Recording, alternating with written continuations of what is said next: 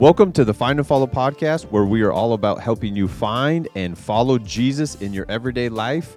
We are back at it with Craig, Kyle, and Scott, present and accounted for. So we are going to jump into uh, high sounding nonsense. A few uh, questions. Craig wasn't there. You were actually preaching at Northbridge Church, which was awesome. Um, so you weren't there when Kyle and I did the Q and A on the Sunday. So you might have some thought. Oh, well, you might. You do have some thoughts on uh, on those questions. But we had a few extras we'll jump into, um, and maybe we'll get have some time. Probably not, but uh, jump into soundtracks. This new series we started, and just dealing with mental health and what's running through our mind, what's on repeat. Um, but if not, we'll jump into that next week. But I do got to say the undefeated Gonzaga watch. Um, we watched it. I don't know, Craig. Did you watch? I the- actually did you watch did it. Watch the Duke game. Yeah, I watched it. I watched it on the airplane actually. Oh, really? Sam and Katie were at our house, so we were sitting there glued to the screen. Sam and Katie were at your house? Yep. Oh, that's fun. Did you guys, what'd you do for Thanksgiving? We We're went to- catching up on the podcast here with some family talk. Did you, because you weren't feeling good. Yeah, but we went over to Jeremy and Mary's anyway because Okay. they'd all had the creep and crud themselves. So we all just hung out together. Just got that herd immunity Yep. going on. Yep, it was a great time. We had enjoyable time with them, and then the next day, Sam and Katie sh- showed up at our house because they'd been in town at his brother's for Thanksgiving. All right. Surprise to us. It's like, yeah, come on over. Cool.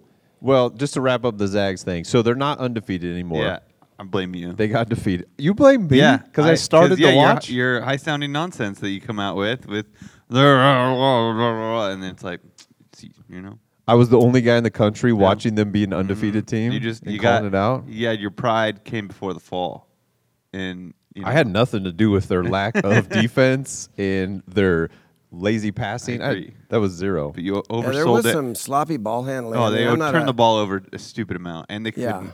Yeah. Anyway, but you the the upside there's a this is a really good thing actually one they played a, they played a decent game against duke was playing out of their mind they only lost by three neutral floor it felt like a march game in november so it was pretty cool and to watch i mean obviously i'd like them to win but now because you look at the schedule and you go who else was going to beat them before march and then Duke, It's- Duke lost this week. well yeah yeah we duke lost to an unranked ohio state team tuesday so eh, pride before fall thing i think for them anyways I think both of the both teams were exhausted because Zags didn't play that great against Tarleton State. No. I think that game took a lot out of both teams. They were so it doesn't surprise me that Duke lost.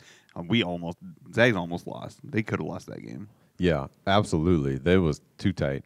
But now they don't have to answer, hey, you're undefeated, blah, blah, blah, all those questions through the whole season. Because most likely, I mean, they may slip up. There may be somebody in conference who's, you know, they're not afraid if they run into a, a San Francisco or even a Santa Clara or St. Mary's. Like, they can play at home. They can they can get beat.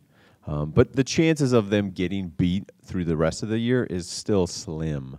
So it's good to not have that monkey on your back, all that conversation. Now they can just go be national champions. They'll be like 36 and 1, and nobody will care about the one. They'll be national champs. So Right. I'm fine. So that's the upside. I'm glad you're fine. Yeah. I mean, it's better than losing to Tarleton State, beating Duke, and then losing to, you know, Tarleton State. So, anyways, your Thanksgiving, you were out of town. I was. I was in uh, Mickey's house. The House of the Mouse. House of the Mouse. I was Oh, in boy. Disneyland, the happiest place on earth. My wife and I took a trip down there with our friends and just Was it happy? it was very happy. Oh, good. It's- my wife loves it. I love it. Um, yeah, it was And Thanksgiving Day, you were in in Disneyland. in Disneyland. Yeah, What's that Disney's, like? Disney's California Adventure on Wednesday, and uh, Disneyland on Thursday. It was packed. Lots of people and their families in town going, "Hey, we should go to Disneyland." There's tons of people. Do there. they do any Thanksgiving decorations? It's or all they- Christmas. They start Christmas. Yep. Yeah. So it, it's the Christmas season. I- They start right before um, Thanksgiving. They go all the way to the New Year. They do Christmas, and so there's a few rides that they have. Um, they they make over. So like uh, Haunted Mansion, they do Nightmare Before Christmas. Um, the Tim Burton movie. yeah, thing. Tim Burton movie thing. So they change that out. Um, there's a giant tree. The castle gets a whole makeover. They do a holiday fireworks show, which unfortunately we didn't get to see because it was too windy. So Oh, they, gee. They said it wasn't safe. to Safe. launch them They want to burn the state up in down. the up in the air. That's a b- bad PR if you're Disneyland and you cause a bunch of fires Yeah. in the neighborhoods around you. It was actually pretty windy. Windy. Those uh, the Santa Anas, as they say down there in the old SoCal, it was pretty windy. But it's funny because the park's so protected that it's like you don't really feel it when you're in there, and then you walk back to your hotel and you're like, oh man, there's like palm fronds everywhere. It was really windy, but so that's unfortunate. But they do a few little Christmassy things, and it's all decorated, and um, so yeah, it was it was a whole lot of fun. Did you get like a turkey leg? For No, Kenny kept talking about it, my buddy. He's kept being like, "Wow, I shouldn't." It's But Thanksgiving. I Let's get a turkey leg. Let's No, spend I had a- eighteen dollars on a turkey I had a leg. corn dog. Corn dog for Thanksgiving lackluster. dinner. The Disneyland corn dogs are actually really good. Well, I imagine they're good. It's just when you're trying to compare it to Thanksgiving dinner, and you're Yeah. like, I had a corn dog, and Thanksgiving Dole dinner, Whip, you know, lots of Dole Whip, churro. lots of churros. Yeah, I mean you're covered. That's good then. You're fine. That's like Thanksgiving meal, all the best parts. So uh, let's jump in here. Uh, high sounding nonsense, and uh, we've been, it feels like we've been on this for for quite a while because I think we have. we've been on it here in the podcast, obviously on Sunday mornings, but the conversations even before that, this was one of those those things that obviously took a lot of you know digesting and thinking about and talking about. So we've been on it for quite a while, even longer than we've been talking about it. But Yeah. So, Craig, do you have anything to weigh in or Kyle to add to what we've already said about a lot of the questions were around this big idea of how do you help somebody? How do you help a family member, a friend who's captured by, caught up in some sort of nonsense? How do you, you know, talk talk about your faith? Maybe they're a believer. Maybe they claim to be a Christian. You're like, that's not that's not Christian. That's not Jesus' way. Or maybe they're a non-believer. and Like, they're they're obviously captured by some high sounding nonsense about how life works. So how do you how do you explain your faith? Talk about them. Maybe confront them more directly or not. So and that that was a common theme through a, a ton of questions. So what what do you guys have to say? Add to or Craig, your thoughts? Well, one of the most important things to do is is to pray for them, of course. Um, you know, it's somebody you love, somebody you care about, somebody whose eternity matters to you, and and so uh, prayer is is obviously the first and most important thing. If you're going to engage them in conversation, I, I think the one of the best things you can do is just avoid all of the uh, peripheral conversations around. You know, a lot of times people will say, "Well, what about this and what about that?" and and they'll get off on a tangent and get you know really deep in the weeds on some aspect of whatever it is that person believes. But but if you can, to, to the extent that you can, if you can control the conversation uh, and keep recentering it around Jesus, who is He? What what are you going to do with the empty tomb? Uh, who who do you think Jesus is? It- Jesus, in fact, I was just listening to something this morning, and it referenced Matthew 16. Jesus did this with the disciples. He said, "Yeah, so what? Who do people say that I am?" and they had all kinds of answers. And and today in our world, people have all kinds of answers. Who do you say Jesus is? Oh, he was, you know, he was pretty good man, or I don't think he even ever lived. And there are all kinds of answers. But then Jesus redirected the question at, at the disciples, and he said, Who do you say that I am? And when Peter said, You're the Christ, the Son of the living God, he says, All right, that's what I'm going to build my church on is is getting the getting it right about who Jesus is. So as much as you can, you know, the, people will bring up Old Testament stuff. Well, what about the flood and creation and evolution? And do you really believe the Book of Revelation? You know, they can go all over the map on, and, and not that those things aren't important to talk about, but if you're concerned with somebody who's caught up in some high-sounding nonsense, getting down to the core of who Jesus is and who they believe that he is, that's where the conversation needs to be centered. Yeah, and, and we talked about that answering the question, and uh, I, I even as re-looking at, at at it, Scott, to answer your question, what did we maybe leave out or more that we would have had? The second half of that that question that we specifically answered had to do with how do you do all this in a sensitive way without hurting them more or turning them further away from you know Jesus or God or religion or Christianity or um, you know how do you push them deeper into what they believe that we you know see as high sounding nonsense and I had some conversations with some people after, like, you know, like, hey, what do I do with the the blowhorn guys on the street, right? Like, they're just they're just yelling at people and making people think that Christians are crazy and wacko. And there was a guy right outside Disneyland, and Lindsay and I walking back to the hotel, and we just look at each other. And luckily, he wasn't. I mean, he was actually kind of being nice. He was, I mean, he was preaching the gospel. He wasn't like turn or burn, he, but he's. And we're just still like, I don't. That's not that effective, bro. Like, I, I get what you're trying to do, but telling people how much God loves them on the street corner as they're trying to get through the crosswalk. Maybe I don't know, but like you know, then there's the people that are just like, "You're going to hell. Jesus hates you because you're a sinner and a fornicator," and and so that's in, in this question. That's the people going like, "Yeah, that's just pushing people further away from Jesus. It's not an accurate representation of the love and the grace and the mercy of Jesus." So how can we do all of these things? Because I think a, a, an easy tendency to slip into is to very argumentative and tell why we think you're wrong in what you believe, and so let me tell you where you're right. And that's where I think it becomes really harmful in in the place that it's not loving and caring and gracious. Like I want to talk to you about Jesus because I love you and I care about you and I, and I've I've seen what he's done in my life and in countless other people's life and what he can do in your life. Um, let's deal with what that means for you instead of what you believe about Noah or Moses or whatever. I mean, those are cool things, and they'll they'll probably get there eventually. But start with Jesus and um, the spiritual battle that's going on there, and get that right. Yeah, we've referenced Second Corinthians 10 quite a few times, but that's, you know, one of the places that is clear, you know, Ephesians 6 clear, hey, this is a spiritual battle. We're we're humans, we're not waging war as humans do, even though we're having personal interactions and we're having you know conversations as people, understanding there is a spiritual dynamic. So that's where I made the point looking for receptive people and receptive moments. We don't have to talk to everybody every single time. You didn't talk to the guy at the corner of Disneyland, right? Nope. Yeah. So you're like, it's But- not our goal or our mission to like, I'm going to engage every single person. Like, bro, your approach is wrong. Who are you talking to? Like, you don't have to correct that person on their approach or engage in every high sounding nonsense conversation that you see during the day. Because if you did, and you're like on social media, you would ha- do nothing else. Like it's everywhere. Once you start It- to become aware, you're like, oh, this is this is prevalent. But I I didn't talk to that guy, but I did have a conversation with the guy in the hot tub that night who was just he he was really just boisterous, like just really energetic guy. Wanted to know everything about everybody's life and That seems inappropriate for like nighttime chill. We spent all I day mean, at he was- Disneyland. We're in a hot tub, bro. Calm down. I mean, yeah, he was hyped. Just in uh, this is a chill zone, adult It's time. like, what do you guys all do? And Kenny, my buddy, and I were in there, and we are like, he's like, Kenny's like, yeah, we're both pastors. He's like, oh, sorry for dropping the f bomb a bunch because he was dropping the f bomb a bunch.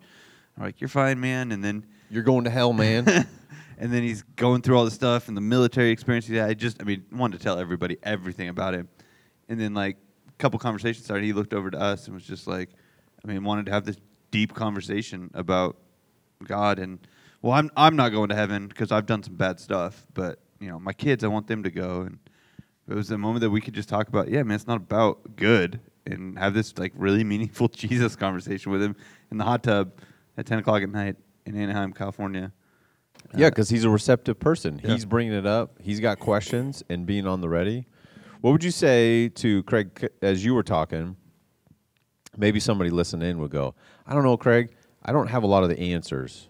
You know, like I'm not an apologist as you're talking about explaining your faith and engaging with people and, and talking about who is Jesus and then then you just start asking all these questions to other people and they're like they'll probably ask you back well why do you believe that? Who do you think Jesus is? And you're like ah right? You know what I mean? If you some people it holds them back from asking like well what about the empty tomb? And how do you reconcile like the resurrection and the ascension? And and if people feel intimidated sometimes because they're like I'm not an apologist so I don't know if I should ask those questions because I don't know I've, I have confidence on those answers. What do you say to help folks that are maybe feeling that? Yeah, um, that's a good question, and I know that that's a real um, cause for people to be hesitant to engage other people in conversation because they're afraid they'll get into, you know, a place where they're just in over their head. And and I always tell people, I said, don't worry about what you don't know. Just focus on what you do know. God never never wanted us to, you know, be be the master of all biblical truth and you know be the answer man for other people. He just wants us to share our story. He wants us to tell what we do know, tell what we have experienced, tell who Jesus is to us, and and if we just stick with that, we're going to be fine. Um, and, and we can be honest. You know, people people say, "Well, why do you believe what you do?" And, and we can answer and say, "Well, there's why I believe that." Well, is that really in the Bible? Show me. And well, I'm not real sure. I, I can look into it. I'll get back to you. Um, or or maybe we do know. But to be honest and say, I don't have all the answers, but I, this is what I know.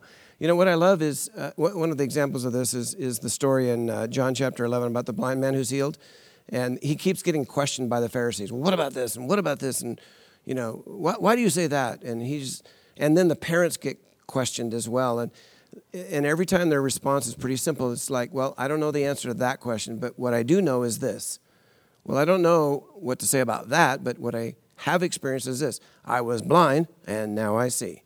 Uh, the parents, like, well, I don't know what to say about Jesus. I can't answer your theological question, but I do know this that's our son, and he was blind and now he can see. And he says that the guy named Jesus is the one responsible for his being able to see.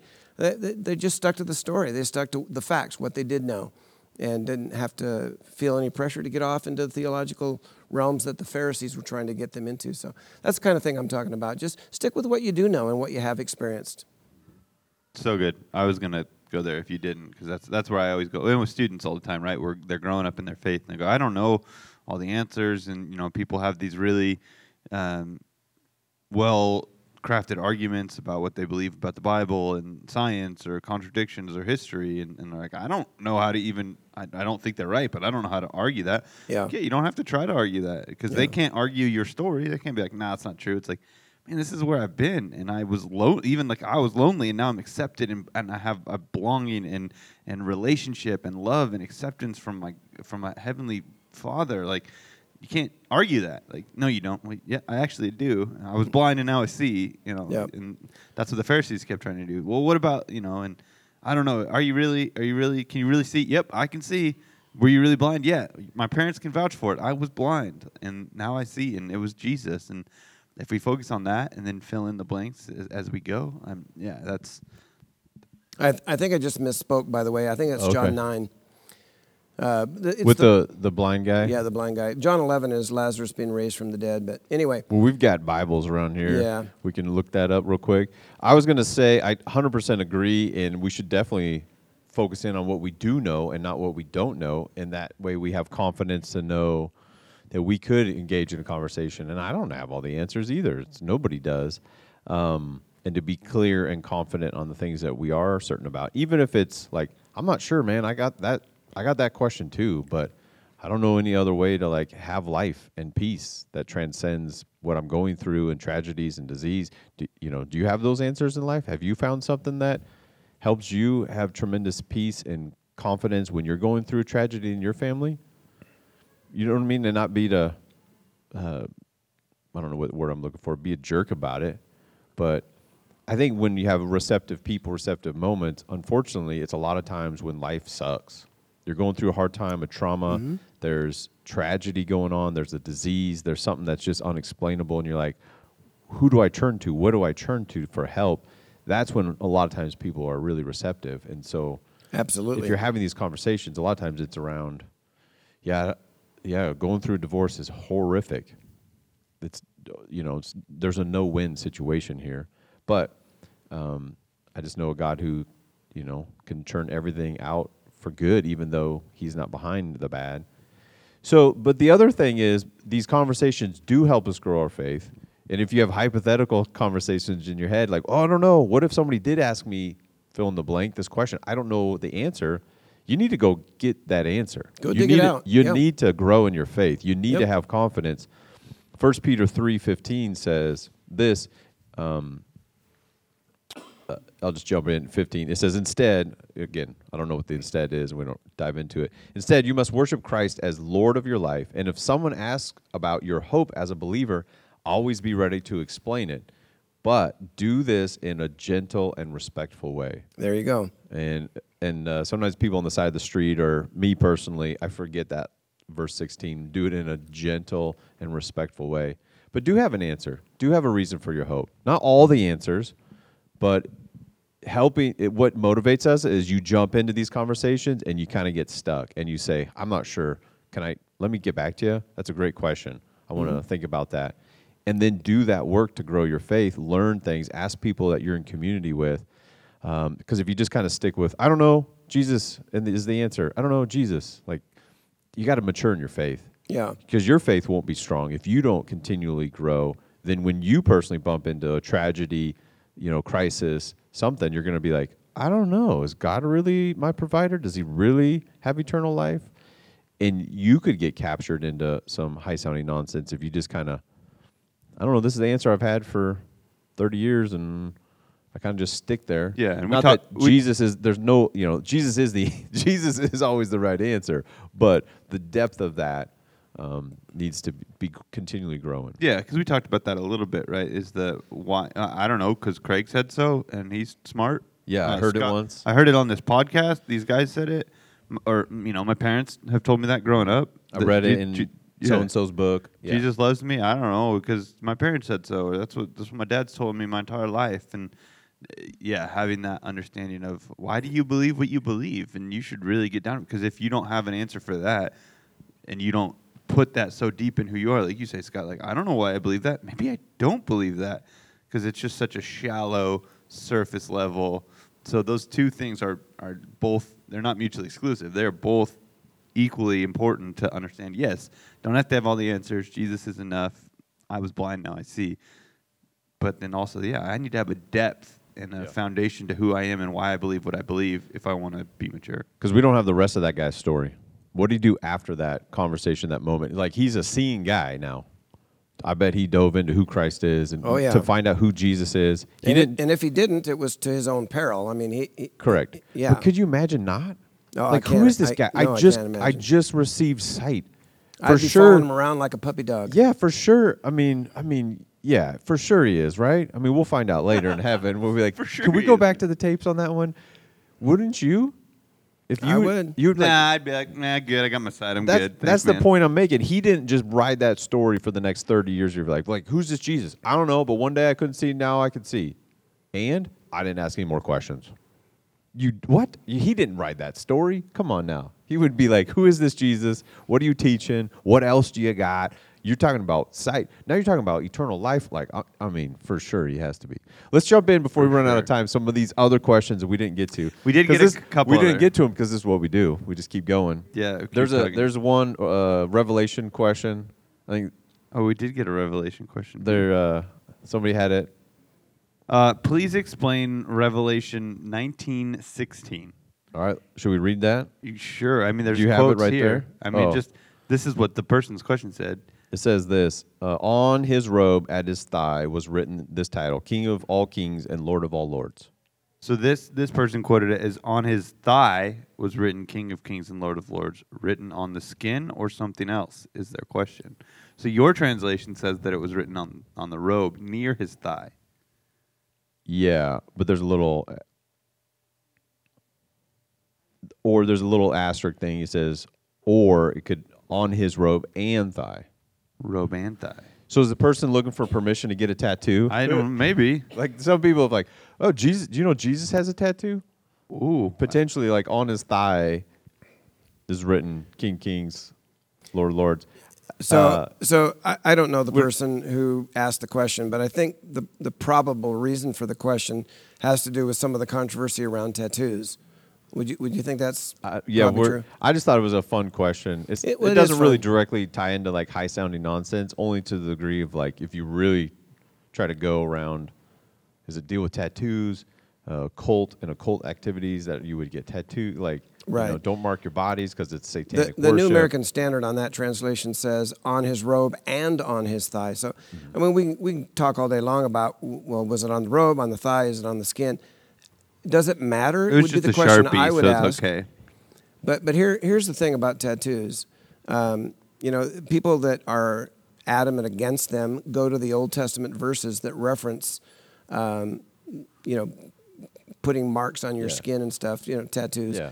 And what they often fail to realize is that those prohibitions were in there because of God wanting to keep the Jewish people from adopting the practices of the pagan uh, religious uh, peoples that they were uh, going to, uh, to to encounter. Yeah, they're neighbors. Yeah, their neighbors Yep. um, who marked their bodies as a part of their uh, idolatrous worship.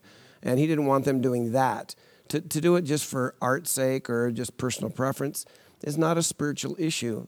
For the Jews, it was going to be if they adopted those practices. And God says, no, don't, don't step over that line. Yeah. So it's not about the markings; it's about idolatry. And like Old Testament, God wasn't wanting them to get cozy with their neighbors because they were also uh, sacrificing their children. So it wasn't just about a tattoo or not. There was so much else Oh, connected. Th- those God's like, don't sacrifice children. those nations at that time were in deep, deep, deep Yeah. depravity. But to this point, I don't know if it's on the robe or the thigh or both. Uh, but the point is that Jesus is the King of Kings and He's the Lord of Lords. So He's the ruler of. That is everything. the point. So, what other question we got? Excuse me. This question You got a frong in there. Yeah. This uh, question specifically references some scripture uh, in Romans 8, 1 through 6, and Colossians 2, 11 through 15. Questions would be about the humanity and divinity of Christ. How did God accomplish our, our salvation in and through him? And how can we really be forgiven of our sins? All right, let me read Romans 8, 1 through 6. So hang on here. So now there is no condemnation for those who belong to Christ Jesus. And because you belong to him, the power of the life giving Spirit has freed you from the power of sin that leads to death. The law of Moses was unable to save us because of the weakness of our sinful nature. So God did what the law could not do. He sent his own Son in a body like the bodies we sinners have. And in that body, God declared an end to sin's control over us by giving his Son as a sacrifice for our sins. He did this so that we so that the just requirement of the law would be fully satisfied for us, who no longer follow our sinful nature, but instead follow the Spirit. Those who are dominated by the sinful nature think about sinful things, but those who are controlled by the Holy Spirit think about things that please the Spirit. So letting your sinful nature control your mind leads to death, but letting the Spirit control your mind leads to life and peace. And Paul Paul goes on, and we're obviously jumping into uh, a, a, huge thought that Paul has going in for the letter of Romans, um, building this case.